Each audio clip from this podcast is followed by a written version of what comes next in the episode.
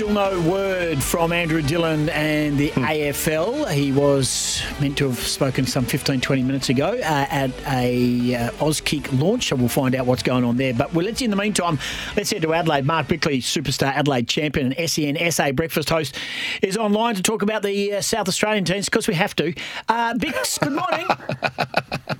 Gentlemen, how are you? I love I love that intro. Very very nice. Hey, uh, Good back- morning, Bix. Hey, good morning. Uh, back in June, uh, Kane Cornes mentioned that uh, why would Harley Reid go to West Coast when he could stay at a club like Melbourne where the culture's really good? We'll touch on that in a moment. Um, we're, just They're flying, aren't they? we're just trying to find the audio. Uh, things are good in Adelaide. Everyone's excited about both the prospects this year. I think we think there's more pressure on Port Adelaide, but tell us a bit about Adelaide and your expectations.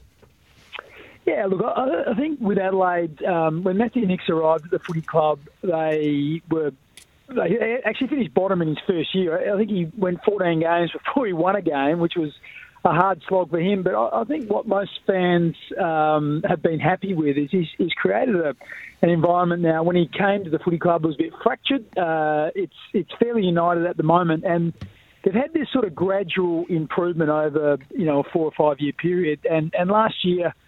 11 games, um, you know, pretty much one game short of, of finishing in the, the top eight. That had, I think, five games under a goal they lost against the uh, the top four, which sort of showed they could mix it with them. But I think the expectation is they've got to take the next step now. They've got to win 13 or 14 games and, and fulfil the promise that sort of everyone's been waiting for. Very much so, and they took a risk, didn't they? Jordan Dawson naming him captain, but what a what a moment that has been! What an outstanding leader and on-field performer he is. I I reckon that's had a bit to do with, I don't know, It's just the change of mindset at Adelaide that they were prepared to go outside the circle, name him captain. Been quite remarkable the the outcome, and the future looks bright under his reign. Oh yeah, and not not to mention his own performance. So like, remember, like he came from Sydney. He'd been there for five years, I reckon, and and I think he had one top five finish in their best and fairest. But he, he's come to Adelaide and and moved into the midfield and just been phenomenal. You know, last year he, you know, people were saying he's well, he's all Australian first and foremost, but then he's you know in the the top half a dozen or so for the Brownlow. He won the best and fairest, so his ability to uh, you know to be able to extend his game to a new level and and you know to be able to do that whilst taking on the responsibility of the captaincy is, is a huge feather in his cap. And the thing I like about him is. He's, he's an actions guy. Like you don't hear much from him, and he, he just lets his actions do the talking. And we spoke to uh, we've spoken to a couple of players from Adelaide, and they just say he's softly spoken, he's calm, he doesn't sort of lose his sort of um, you know he's cool too often, and that I think with a young side has really sort of permeated through the team, and, and they've really enjoyed that. They've had some outstanding captains, Adelaide. Um, none really spring to mind, but um, over to Port Adelaide, I I had to watch. I had to watch this bloke hoist the cup twice in a row when I was living there. It was painful, gossip, I tell you. But over to the over to the good guys now. Bix over to Port Adelaide. Um, as Goss said, a lot of pressure on them to actually go a little bit further into uh, well, win a final and go into finals and actually get success. But I just I've got a feeling that Jason Horne-Francis is going to uh, is about to explode. Uh, I, I totally agree.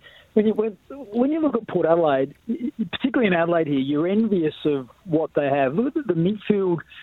Rozee's 24 and captain and two-time All-Australian, and he's one of best and fairest. You've got Butters, who's an All-Australian now and one of best and fairest, and just lit up the the park last year. And you've got Horn Francis, who's 20 years of age, and in my eyes, he's the closest thing to a young Patrick Dangerfield that I can remember. He's just he's just super competitive. He's got that burst of speed. He's got that sort of arrogance isn't the right word, but he's just got that sort of air of confidence or swagger about him that he can just do things. He knows he can do great things. So you think about those three players. The next five years, Port Adelaide should have a premier midfield for, for that period. And I think the big part that's going to complement that is um, is Ivan Soldo, who has been getting rave reviews from everyone around the footy club. And if you look at Port Adelaide last year, the reason they, they struggled in, and went out in straight sets was they were just banged up. And Lycett uh, really struggled for most of the year to get fit. They had a couple of big defenders who weren't quite right. And,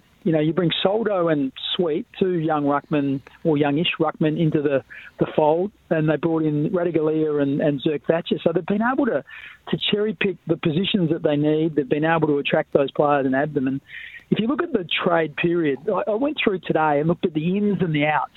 And there's not too many teams that really had a positive inflow, but I think Port Adelaide are one of them. So Port Adelaide brought in those sort of four three of them are established player. Soldo's a premiership player.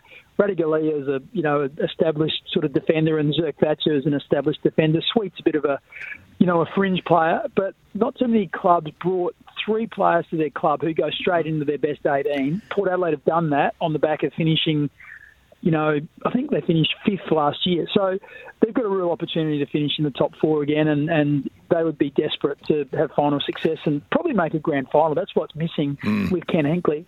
Made a lot of top four, has been in a lot of, you know, double chances and haven't been able to get there.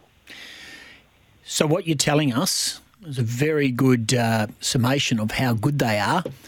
If they don't make a grand final, is Ken under pressure?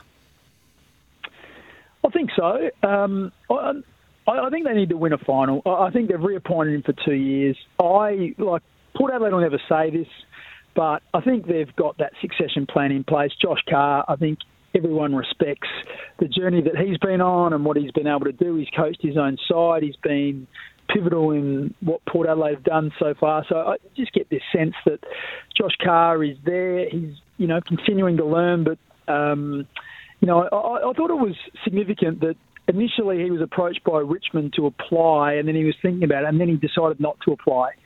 Um, that to me would, you know, you just get this feeling that Port Adelaide said, you know what, we think you've got a real future here. You don't have to apply for that and maybe not get it. Just, just sort of keep your powder dry, and um, and things will be okay here. So whether that's in one year, whether it's in two years, whether it's in three years. I just feel like there's an element of Josh Carr who will one day coach Port Adelaide. Yeah, it'll be a huge watch again for Adelaide late in the season. Now, I agree with you; they're going to be good again, but it's a huge watch. Hey, there's one guy, Bix, that uh, maybe I haven't. I watch them as much as I can. You you're right there and you see them every week. But Todd Marshall is the guy that I think needs a breakout year. He, he's shown glimpses for mine over the years, and that he's. Uh, you know, handy, more than handy. He's a very good footballer. But he, I reckon he needs to kick 60, 70, and with a delivery that he'll get from the players you mentioned before, Rozee, Butters, Horne-Francis, and even, you know, throwing Wines and Powell-Pepper and all the like that they're going to get, he should be enough. He's, he's good enough to kick 70. Yeah, yeah, you're right. Um, last year, had uh, once again towards the end, back half of the year, very inconsistent. He had uh, two concussions, and then he had another injury. Crook on the groin. groin, yeah, and and so think he ended up playing. I was looking at both him and Darcy Fogarty. They were very similar last year. They both played 21 games, but they kicked between 35 and 40 goals, which probably isn't enough when you you know both teams. Adelaide were the highest scoring team last year, and Port Adelaide, you know, finished in the top half of the top eight. So both those guys you would have thought might have just been able to hit the scoreboard a bit more. Um, Marshall has been uh, had a pretty good preseason. Someone fell on his foot last week, so he looks like he's not going to play in the trial match this weekend. We'll probably be right next week. So you, you would think that he's going to improve. He's just signed a five-year deal uh, with Port Adelaide, so you know, they've showed a whole heap of faith in him, and I think they're hoping what you're hoping that his best footy is about to be in front of him. And Charlie Dixon's on the downslope. I think that's you know, that's not a real courageous statement. I think Marshall is going to sort of be that sort of number one guy, being really supported by. Dixon, uh, supported by the young fella in Lord, Georgiades yep. comes back with his from his knee injury and looks like in really good shape. So I think Port Adelaide have plenty of options up there. It's just what's been their Achilles heel was that last kick inside 50, and that's been like it for probably the last five years. And it's the it's what every team is working on. You can dominate, you can move the ball, you get the ball to 70 metres out. Can you find a mark inside your forward 50? I think Port Adelaide in recent years have just been happy to just kick it long to Charlie and say, you know what, he'll compete for it. I just think they have to be a bit better than that and they have to start to find that player inside forward 50 with a mark. Bix, appreciate your time and give us an insight on what's taking place in Adelaide. Won't be too long before Andrew Dillon from the AFL speaks, and that's his big story breaking in Melbourne, of course. Appreciate your time. Always good fun, boys. See you. Andrew Dillon uh, is coming up shortly. Mark Bickley, thanks to SENW, uh, SEN SA Breakfast, of course, Adelaide champion. Breakfast powered by Kubota. Take on any job with Kubota's mowers, tractors, and land pride attachments. Uh, we've been reliably informed on social media that. Uh, that another radio station mentioned the um, the banner and the song the night before we spoke. oh, really? Yeah, well, that's fine. Well, whatever. But uh, we, we, were more having a crack at. Uh, We're still not claiming it's an exclusive. No, we haven't two weeks yet. Later. We haven't yet. We've just said we spoke about it on the seventh. But uh, hats off. I didn't even realise that radio station that actually had the questions, but Dawn was still doing sport. That's how well I'm going. That's how informed I am. Hey, um, just been given a text here. Peter Sumich is coaching Goomalling this year in the Mortlock Football League. Take it to the bank. Up the Blues.